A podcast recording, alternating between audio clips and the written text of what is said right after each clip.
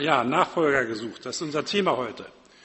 Und dazu möchte ich einen Text lesen aus dem Lukasevangelium, Kapitel 9, Vers 23 folgende. Da heißt es, danach wandte sich Jesus an alle.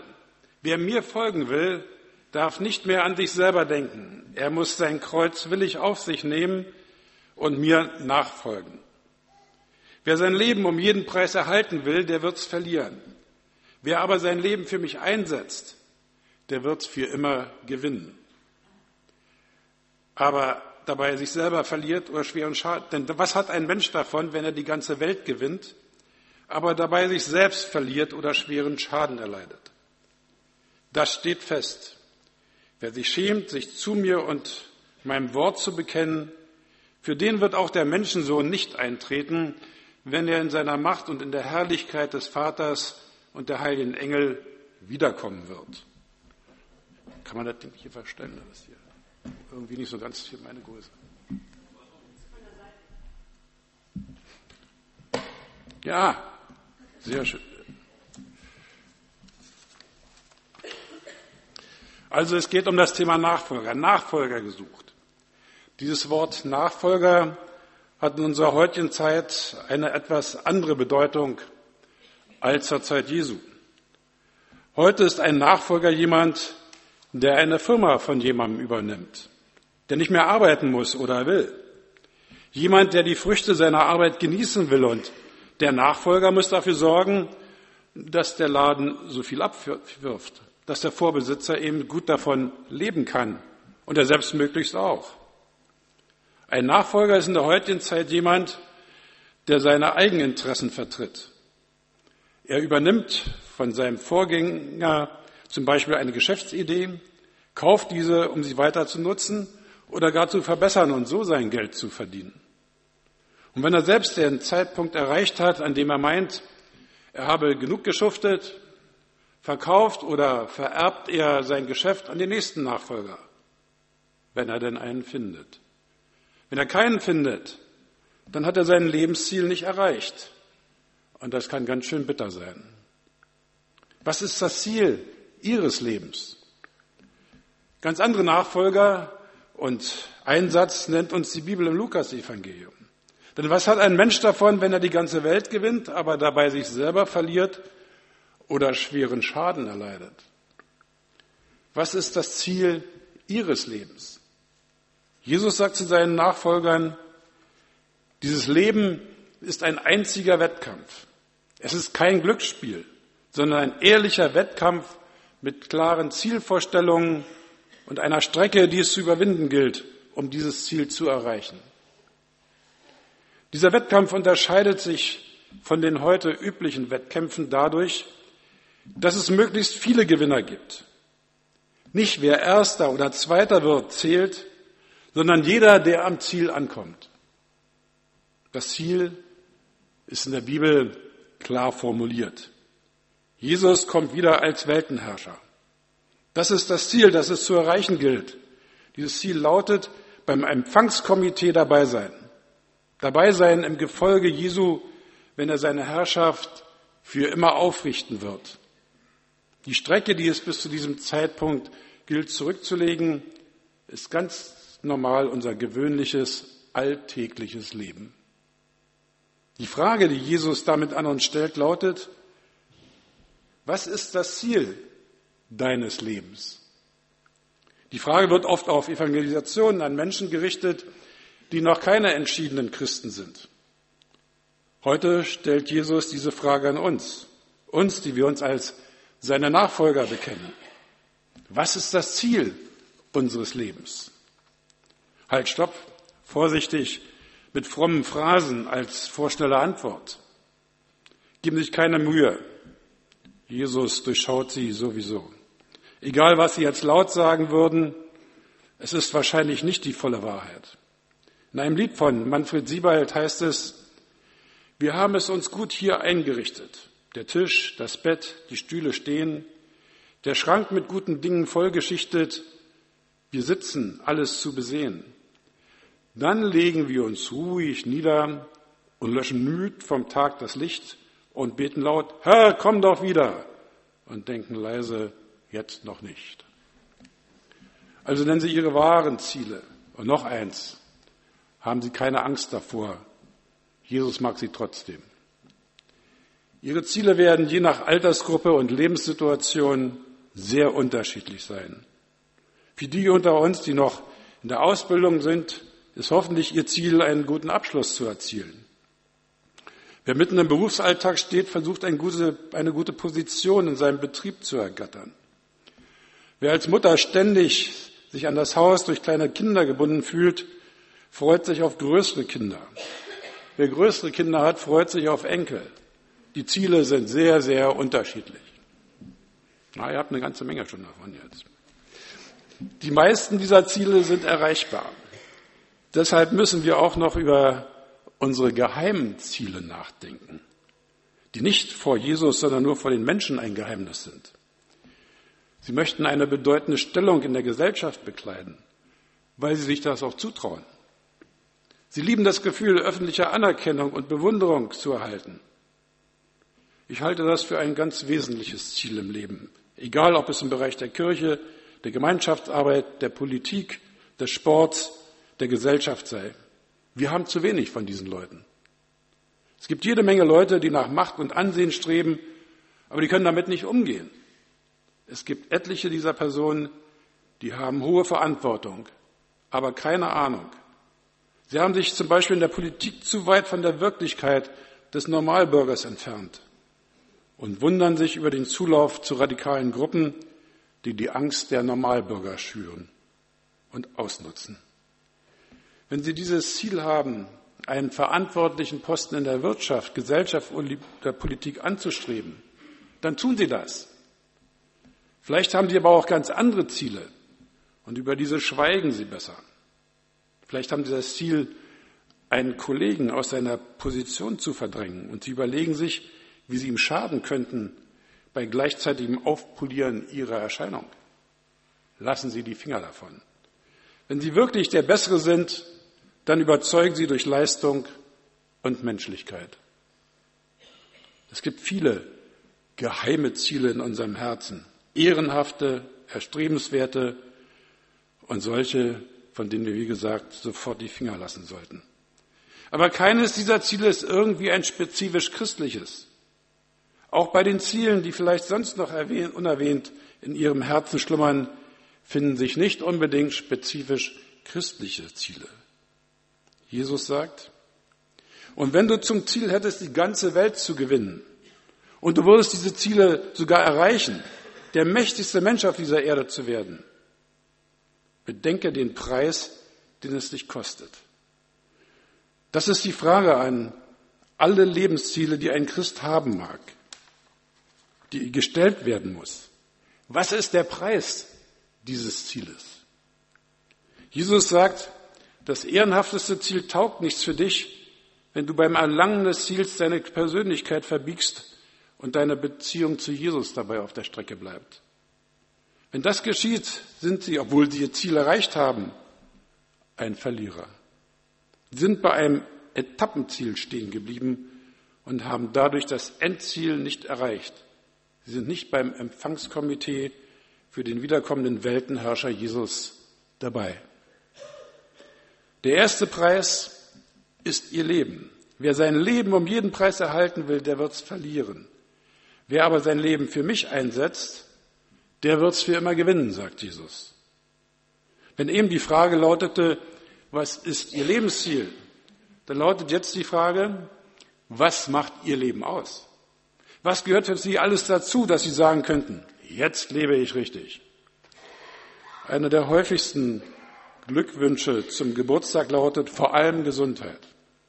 Das ist was Wunderschönes, wenn man gesund ist und nicht ständig unter ärztlicher Kontrolle stehen muss.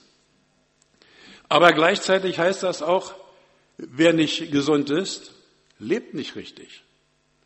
Nun ist strahlende Gesundheit nicht immer eine Frage des eigenen Willens und auch nicht immer durch eine solide Lebensführung garantiert. Ist Ihr Leben also für Sie nichts mehr wert, wenn Sie krank sind? Dann unternehmen Sie gefälligst etwas gegen diese Wertlosigkeit. Werden Sie wieder gesund?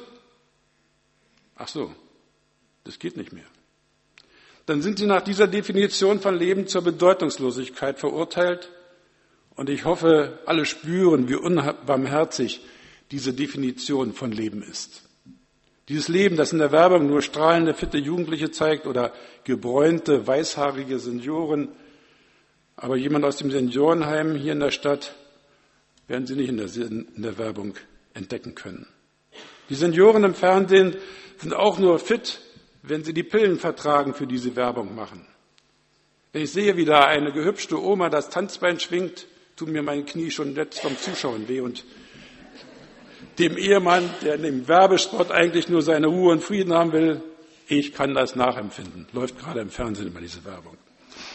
Eine andere Definition von Leben lautet, ein gutes Einkommen haben, sich was leisten können. Diese Lebensqualität scheint mir heute sehr in Frage gestellt. Wer keine Arbeit hat, der fällt aus dem Raster. Der lebt nicht richtig. Ach so, der ist nur zu faul zum Arbeiten. Falls Sie so über einen Menschen denken sollten, wenden Sie sich vertrauensvoll an mich, ich werde Sie dabei begleiten, wie Sie sich verzweifelt bemühen werden, diesen Menschen immer wieder neu zu motivieren, sich für eine Stelle zu bewerben und wie Sie ihm vergeblich Mut machen, wenn er wieder eine Absage erhält. Wer heute noch so redet, dass die Mehrzahl der Arbeitslosen nur zu faul zum Arbeiten seien, der braucht sich nur mal bei den Berufstätigen in der Gemeinde umhören und sich die Sorgen erzählen lassen, die da einige um ihren Arbeitsplatz haben. Was macht ihr Leben aus? Ihre Arbeit, die sie haben? Und wenn sie morgen ihren Arbeitsplatz verlieren, was macht dann ihr Leben aus? Es scheint auf den ersten Blick ein Widerspruch, zumindest eine Spannung zu bestehen zwischen unseren Menschen, unseren menschlichen Zielen und dem ewigen göttlichen Ziel, das uns Jesus gesteckt hat. Es scheint ein unbrückbares Hindernis zwischen unserem Verständnis von Nachfolge und dem Verständnis Jesu von Nachfolge zu bestehen. Jesus sagt, wer aber sein Leben für mich einsetzt, der wird es für immer gewinnen. Der erste Preis, den Jesus ihnen verleiht, wenn sie sein großes Endziel erreichen wollen und seiner Gegenwart leben wollen, ist ihr Leben heute. Jesus definiert Leben nicht, wie wir von der Gesundheit her, von der Arbeitskraft, von der gesellschaftlichen Stellung, von der Intelligenz oder gar von dem Posten her, den jemand bekleidet. Jesus bezeichnet nur die menschliche Existenzform als wahres Leben, die in einer unmittelbaren Beziehung zu ihm geführt wird. Ihre Jesus-Beziehung selbst ist die Lebensader, die ihnen ihr menschliches Leben garantiert. Moment mal, es gibt ja schließlich auch noch genügend Menschen, die nichts von Jesus wissen wollen und die leben auch nicht schlecht. Nein, sie irren. Sie leben nach Jesu Definition vom Leben gar nicht. Sie sind trotz ihres großen Terminkalenders und ihrer Mitgliedschaft im Club der Bedeutenden eigentlich tot. Jede menschliche Existenz, die nicht in einer Beziehung mit Jesus geführt wird, ist kein Leben im biblischen Vollsinn. Wenn Sie leben wollen, dann hängen Sie sich an Jesus mit allem, was Sie sind und haben. Und ordnen Sie von Jesus her Ihr Leben mit Ihren Zielen und Wünschen neu. Geben Sie allem, was Ihnen etwas bedeutet, den richtigen Stellenwert von Ihrer Jesus-Beziehung her.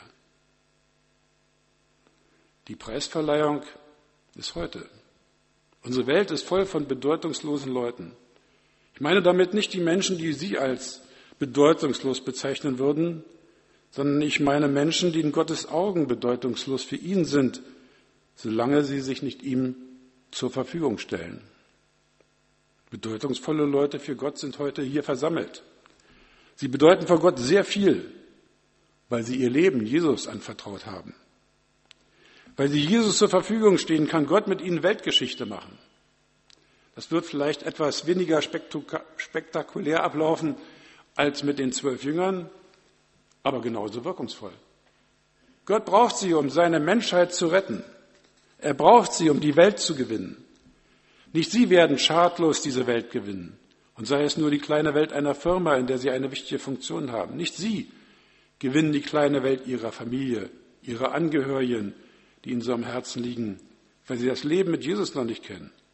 Gott gewinnt ihre Mitarbeiter, ihre Familie durch sie. Das ist das Geheimnis eines bedeutenden, bedeutungsvollen Lebens. Werkzeug in der Hand Gottes zu sein. Dazu braucht Gott alle meine Lebensziele, bei denen ich mich gefragt habe, kann ich die in Einklang mit meinem Leben als Christ bringen. Wenn Sie unter dem Eindruck stehen, Sie haben von Gott die Fähigkeit bekommen, einen höheren Posten in der Gesellschaft oder Politik zu bekleiden, dann wird Sie Gott in dieser Position auch dazu mitbenutzen, um diese Welt zu retten. Sie werden dann ein Zahnrädchen in einem riesigen Uhrwerk, dessen Zusammensetzung uns erst bei Jesu Wiederkunft aufgehen wird. Sie stehen in dieser Position dann im Auftrag Gottes. Wenn Ihr Lebensziel ist, einen bestimmten Beruf zu ergreifen, dann tun Sie dies im Namen Jesu und seien Sie dessen gewiss, dass Jesus Sie eines Tages gebrauchen wird. Sie über diesen Beruf, Sie üben diesen Beruf im Auftrag Jesu aus. Wenn es Ihr Lebensziel ist, dass alle Ihre Angehörigen Jesus als Ihren Herrn anerkennen sollen, dann wird Jesus Sie dazu gebrauchen, dass jene ihn als den Gottessohn erkennen. Ob sie dann sich für Jesus entscheiden, das liegt bei ihren Angehörigen selbst. Sie haben den Auftrag, als ein Nachfolger Jesu sein Zeuge zu sein. Wenn es ihr Ziel ist, dass möglichst viele Menschen Jesus als ihren Retter erkennen, dann wird Jesus sie mit dem, was sie können, dazu gebrauchen, dass Menschen Jesus finden. Unsere persönlichen Lebensziele brauchen vordergründig überhaupt nicht fromm angestrichen sein. Jesus will sie gebrauchen, diese Welt zu verändern, dass menschliches Leben wieder lebenswert erscheint für jedermann, egal ob er bedeutend ist oder nicht, ob gesund oder krank, ob arm oder reich. Wenn dieses Ziel erreicht ist, dann werden alle Unterschiede auf dieser Erde endgültig aufgehoben werden. In der Zwischenzeit sind Sie ein Botschafter Jesu auf dieser Erde. Als sichtbares Zeichen der heute noch unsichtbaren Herrschaft Jesu hat Jesus seine Gemeinde gegründet. In ihr sollen wir modellhaft üben, was es heißt, Bruder und Schwester zu sein, trotz aller gesellschaftlichen Unterschiede. In ihr fasst Jesus Menschen mit sehr unterschiedlichen Lebensstilen zusammen. Das ist die Überlebenschance des Einzelnen. Wer seine persönlichen Ziele ohne die Begleitung seiner Geschwister zu erreichen sucht, wird es erst nicht merken, wie schnell er sich von der Gemeinde entfernt und damit in der Regel auch von Jesus. Dann werden die persönlichen Ziele zum eigentlichen Ziel. Sie werden zum Lebensinhalt. Und wenn keine Umkehr geschieht, ist die Katastrophe vorprogrammiert. Was sind Ihre persönlichen Ziele in Ihrem Leben? Nicht die guten Vorsätze meine ich, sondern welches ihrer Ziele wollen sie im Namen Jesu erreichen, damit dadurch Jesu Herrschaft auf dieser Erde gefestigt wird und Menschen zu Jesus finden. Sie sind beauftragt, die ganze Welt zu gewinnen. Sie können dies erreichen, aber nur als Bruder oder Schwester zusammen mit anderen Christen unter der Herrschaft Jesu. Denn was nützt es dem Menschen, wenn er die ganze Welt gewinnt und nimmt doch Schaden an seinem Leben. Amen.